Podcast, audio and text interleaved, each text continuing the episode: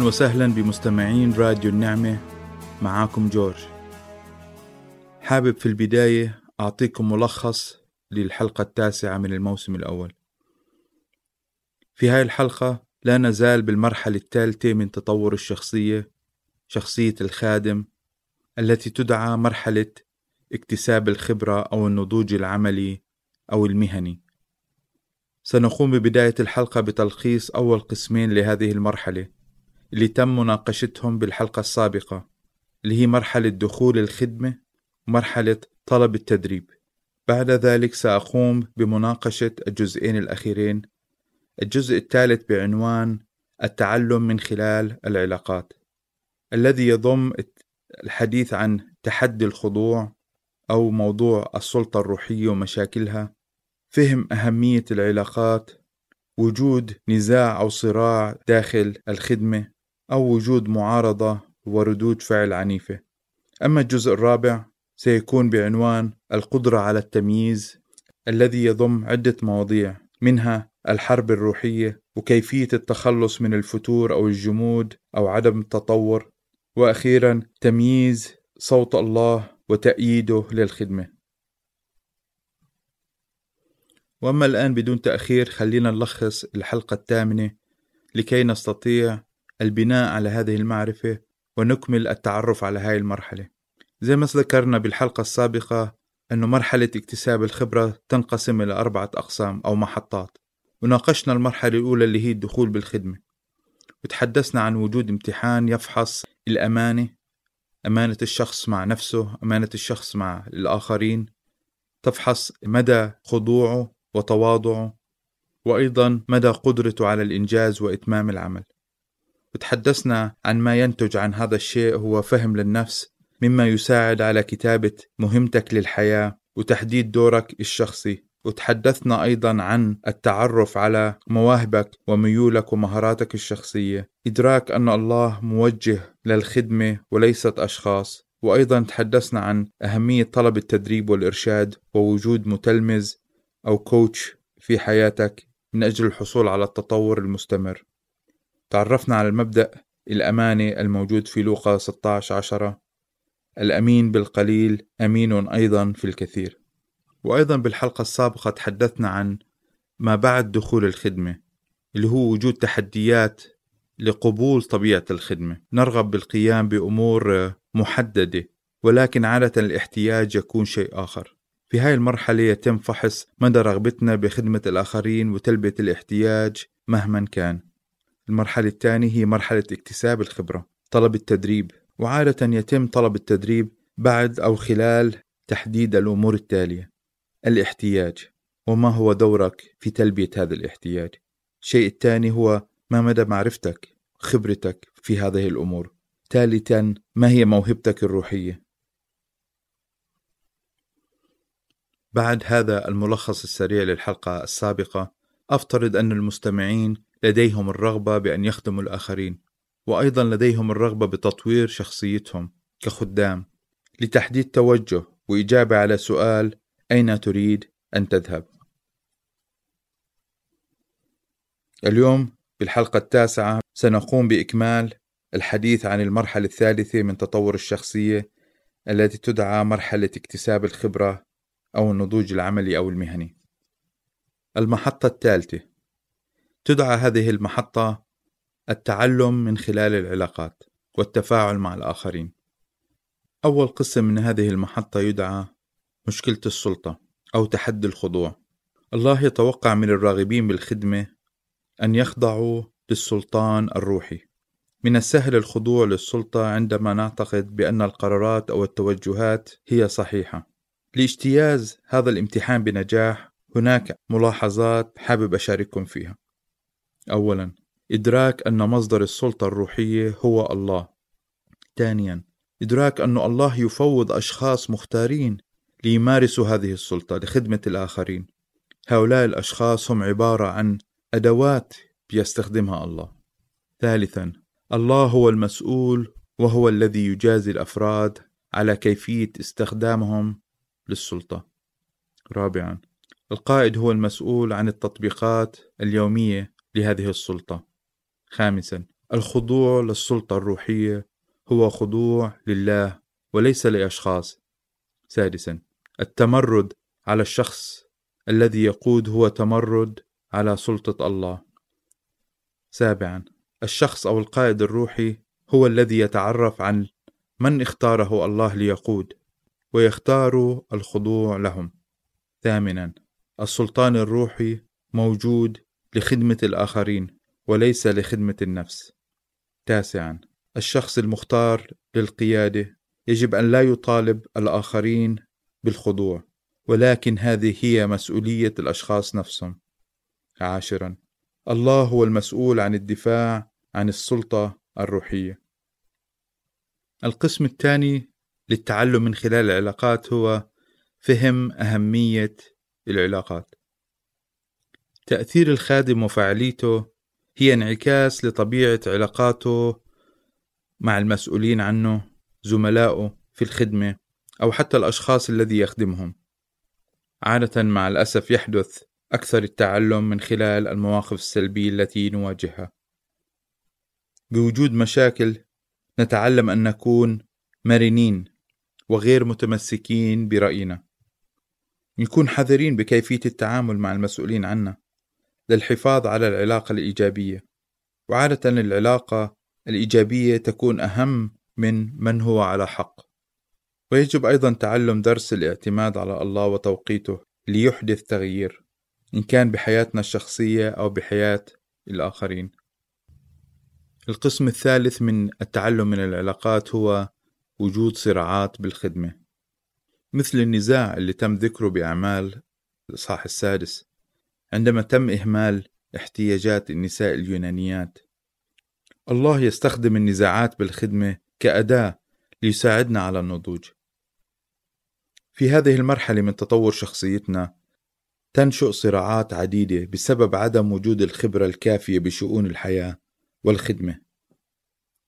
وأيضا تنشأ هذه الصراعات من وجود توقعات عالية من أنفسنا ومن الآخرين، وأيضا الصراعات تظهر طبيعة شخصيتنا الحقيقية، لأنه تحت الضغط يصعب التمثيل، ويتم الفحص الحقيقي للقيم والمبادئ. فإذا وجود صراعات بالخدمة هو شيء متوقع لكي تتم الاستفادة الإيجابية من هذه الصراعات يجب تعلم طريقة لإنهاء أو إيقاف النقاش حتى لو لم نحصل على الحل أو التفاهم الكامل. يجب أن نتعلم أن نصل إلى سلام ونفكر بالصراع بشكل موضوعي للاستفادة منه. مما يساهم في نمو شخصيتنا وتطور قدرتنا على خدمة الآخرين.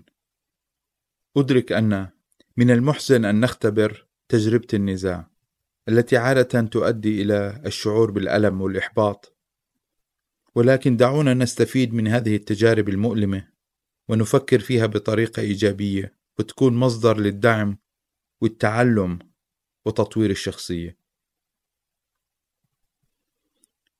وحان الوقت الآن أن نتحدث عن القسم الرابع من التعلم من العلاقات هذا القسم بعنوان الردود الفعل العنيفة أو العكسية أو ما يسمى بوجود معارضة ومثال كتابي لهذا الموضوع هو ما حدث مع موسى في البرية رغم موافقة الشعب على الخروج من مصر ولكن عندما واجهوا متاعب تذمروا ضده.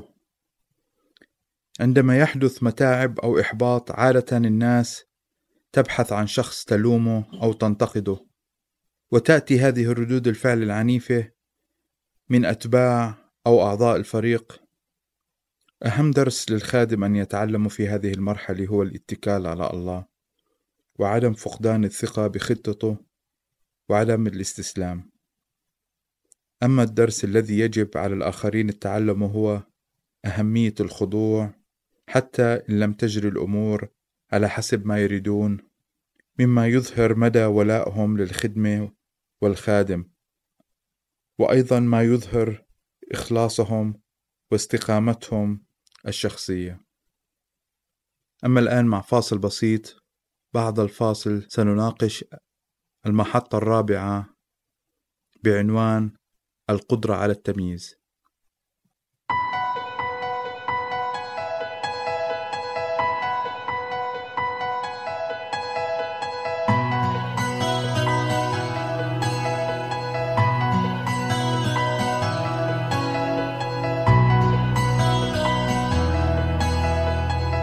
أهلا وسهلا فيكم مرة تانية.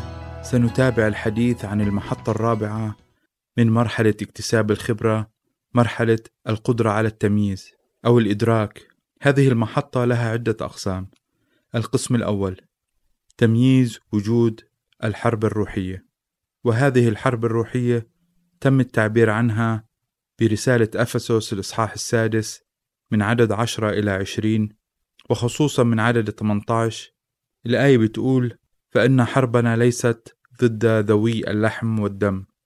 وبترجمة تانية فإن مصارعتنا ليست مع لحم ودم بل مع الرؤساء مع السلاطين مع ولاة العالم على ظلمة هذا الدهر مع أجناد الشر الروحية في السماويات طبعا بندرك أنه ليست كل المشاكل أو التحديات أو النزاعات اللي بتتم داخل الخدمة هي بسبب هذه الحرب الروحية. ولكن العديد من الأحيان يكون سببها عدم وجود الخبرة الكافية أو حتى الأخطاء الشخصية اللي ممكن يقع فيها الخادم اللي ممكن أنه ينتج عنها نزاعات.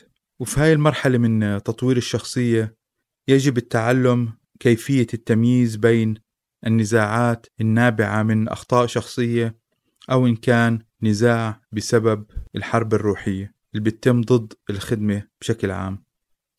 مثل آخر كتابي موجود في دنيال عشرة. عندما صلى دنيال ولم يكن هناك استجابة فورية بل بعد ثلاثة أسابيع. وبدنيال عشرة 12 إلى 14 بتتحدث عن أن ملاك الرب أراد أن يعينه ولكن أعيق بسبب مقاومة رئيس فارس. وأيضا بمتى 16 13 ل 23 يسوع مدح بطرس. ثم وبخه. بعد 17 بقول هنيئا لك يا سمعان بن يونا لأن ما أعلن لك ذلك ليس إنسان بل هو من السماء. وفي نفس الإصحاح بعديها بكم من جملة بعدد 23 بيوبخه بقول له ابتعد عني يا شيطان أنت عائق أمامي لأنك لا تهتم لأمور الله بل لأمور البشر. هون منشوف نفس الشخص بطرس في موقف تم مدحه لأنه كانت طريقة تفكيره روحية والموقف الثاني تم توبيخه لأنه فكر بطريقة بشرية. استجاب أو رضخ للحرب الروحية اللي بتدور في داخله. بغض النظر عن دوافعه إن كانت خوف أو تردد أو عدم فهم كان يقاوم فكر الله خطة الله. لهذا يسوع وبخه. تمييز وجود الحرب الروحية ليس كافيا للتغلب عليها. الخدام يحتاجون قوة من فوق. والإنجيل بيتحدث عن عدة أنواع من القوة. أول نوع هو قوة الصلاة. مثال عن قوة الصلاة موجود بصموئيل الأولى الإصحاح 12 الله يجلب مطر بوسط الجفاف وهاي القوة موجودة للأفراد والجماعات. القوة الثانية اللي بيتحدث عنها الكتاب هي قوة تدخل الآخرين لإيجاد حلول قوة العلاقات. الله يتدخل من خلال مدربين مرشدين في حياة الخادم. لإيجاد حلول أو طلب المساعدة من الآخرين لدعم الخادم والخدمة. القسم الثاني من هذه المحطة هو كيفية التخلص من الفتور أو كسر أو التغلب على تعطل النمو أو إيجاد حلول أو لكسر السقف نمو الخدمة حيث في بعض الأحيان تمرق الخدمة بفتور لا تنمو وبتشعر أنها محدودة هناك سقف هناك جدار وهمي تم وضعه حول الخدمة لكي لا تنمو. ممكن هاي المرحلة يصلها الخادم بعد عدة سنوات من الخدمة يصل إلى مرحلة من الخمول من الضعف أو حتى من الاستقرار وعدم الطموح بالنمو وزيادة الفاعلية مما ينعكس على عدم وجود تغيير شخصي في حياته أو حتى في طريقة خدمته وفاعليته كخادم. عادة في هذه الأحيان الله يأتي بموقف أو بشخص لتحدي الأمر الواقع. لكسر أو التغلب على السقف النمو والخدمة يجب المرور بثلاثة تحديات. التحدي الأول هو تحدي اللجوء إلى الصلاة. الآب يريدنا أن ندرك أن الصلاة هي مصدر راحة وليس الثقل ويريدنا أن نطلبها بفرح لأنها امتياز يعطى لأبنائه. التحدي الثاني اللي بتساعدنا أنه نكسر أو نتغلب على سقف النمو والخدمة هو تحدي الإيمان والثقة بخطة الله. مثال شخصي بعد ما قضيت تقريبا 15 سنة بالخدمة عشر سنوات منهم بالتفرغ الكامل كمرسل شعرت أنا وزوجتي بالرغبة بالدراسة بالحصول على معرفة إضافية بعلم اللاهوت والإرشاد النفسي. كان هذا بالنسبة لنا تحدي أنه هل نبقى في مكان خدمتنا؟ رغم شعورنا بالاحتياج للتقدم والنمو وبذل الوقت بتعلم أمور جديدة حتى تفتح آفاق جديدة للخدمة أو البقاء في مكاننا. كان قرار الاستقالة ما كان سهل. قرار الاستقالة بيعني أنه نرجع أن نكون طلاب مما يعني أنه نستغني عن موقعنا بالخدمة أو حتى عن المدخول المالي أنه نرجع كطلاب. بس كان عندنا ثقة أنه الله سيفتح الأبواب للخدمة. يفتح آفاق جديدة ويضع في طريقنا أشخاص اللي يساعدونا أنه نحقق هذا الهدف. وبالفعل بعد قضاء خمس سنوات ما بين دراسة علم اللاهوت لمدة سنتين ودراسة علم الإرشاد النفسي العيادي بكلية العلوم وبعد الدراسة كان لابد أن أقوم بسنة للحصول على الخبرة العملية وكيف الله فتح أمام الطريق أني أعمل بمستشفى الأطفال بقسم العيادات الخارجية اكتسبت خبرة تساعدني أعمل مع الأطفال وخصوصا اللي اختبروا صدمات في حياتهم. أنا بآمن أنه هذا الامتحان امتحان الإيمان هو ساهم في نمو شخصيتنا. عادة يكون لهذا التحدي تحدي الإيمان ثلاثة عناصر. العنصر الأول هو الله يظهر رؤية جديدة تخص المستقبل الخدمة ويعطيك رؤية لدور جديد وتوجه جديد لخدمتك الشخصية. ثانيا الله يدعوك لأخذ موقف أو قرار بخصوص هذه الرؤية. ليمتحن إيمانك. ثالثا الله يعطيك القدرة على التمييز ما يجب عمله ويعطيك خطة عملية ويساعدك على التنفيذ. ممكن الله اليوم يطلب منك أن تأخذ قرار. ممكن يكون هذا القرار فوري. أو من الممكن يريدك أن تأخذ وقت بالتحضير وإيجاد الحلول العملية للتحديات. التحدي الثالث زيادة التأثير والرغبة بالنمو الله يدعو الخدام بأن يزيدوا مدى تأثيرهم من خلال التخصص بخدمة محددة أو حتى فتح خدمة جديدة. هناك أمثلة كتابية عديدة لأشخاص قبلوا التحدي واتكلوا على الله وأخذوا قرار لفتح خدمات جديدة.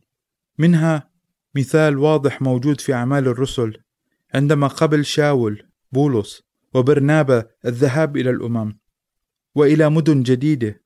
كانت الكنيسة الأولى تكرز بالبشارة السارة فقط إلى اليهود ولكن بولس وشاول كان عندهم رغبة داخلية بأنه يذهبوا إلى مناطق جديدة ويخاطبوا الأمم. والآن مع القسم الثالث والأخير وهو القدرة على تمييز صوت الله اللي بشكل تأييد للخدمة. من الطبيعي أن يشعر الخادم بالوحدة بعض الأحيان أو حتى يتساءل هل ما يقوم به هو فعلا إرادة الله. الله يريد من الخدام أن يعيشوا حياتهم بثقة وفرح والاتكال الكامل عليه. للتخلص من شعور الوحدة والإحباط الله يرسل علامات للتشجيع. بعض هذه العلامات هي تدخل الله من خلال الاستجابة لصلاة أو حتى الحصول على مدح من الآخرين. أو نجاح الخدمة وإحداث تأثير أو حتى إعطاء رؤية جديدة للخدمة. والعديد من المرات الله يريد أن يشجعنا ويؤيد خدمتنا بمنحنا أشخاص يريدون الحصول على التدريب وتنمية مهاراتهم. أو حتى المرات الله بيضع في حياتك أشخاص يدعموك معنويا أو حتى ماديا ويؤمنوا بك وبرؤيتك. الله أيد خدمة يسوع حتى قبل أن يبدأ علانية في متى 3 17 وفي نهاية هذه المرحلة من نمو من نمو شخصية الخادم. وبناء على مدى تعلم الخادم أو التعرف على الأمور التي يجب أن تتغير بحياته الشخصية وطريقة خدمته. ويحدد مصيره بإحدى هذه الاحتمالات الثلاث. أول احتمال أن يعلق بهذه المرحلة بسبب الإحباط وعدم القدرة على النمو. أو الأسوأ من هيك أن يحبط إلى درجة التخلي عن دوره كخادم. والاحتمال الثالث وهو ما أرجوه لكل خادم يستمع لهذا البرنامج هو أن يتمكن من التطور وينتقل إلى المرحلة الرابعة وهي مرحلة النضوج الشخصي اللي بإذن الرب رح تكون موضوع الحلقة العاشرة من هذا الموسم. في هذه المرحلة يصبح الخادم شخص فعال ليس لأنه يقوم بالأعمال الصحيحة الخارجية فقط بل لأنه أصبح من الداخل شخص يتكل على الله يتمتع بالتمييز وعلاقة قوية مع الله ولديه حياة صلاة وإيمان متجدد. في هذه المرحلة تتحول الخدمة من أعمال يقوم بها الخادم إلى جزء من كيانه جزء من تركيبته الداخلية. أدرك أهمية وصعوبة هذا التحول. لهذا ترغب أسرة برنامج معاكم أن تساعد الخدام أو الراغبين بالخدمة بغض النظر عن أين هم بمراحل التطور على اجتياز التحديات واكتساب الخبرة والنضوج العملي حتى يكونوا ناجحين بخدمة الآخرين. سنقوم بذلك عبر برنامج معاكم التدريبي. للحصول على معلومات عن برنامجنا التدريبي أو حتى عن نص وتمارين حلقات الموسم الأول وكل مكونات مكتب الإلكترونية الرجاء تسجيل بريدك الإلكتروني إلى أن نلتقي في الحلقة القادمة الآب يبارككم ويكون معكم إلى اللقاء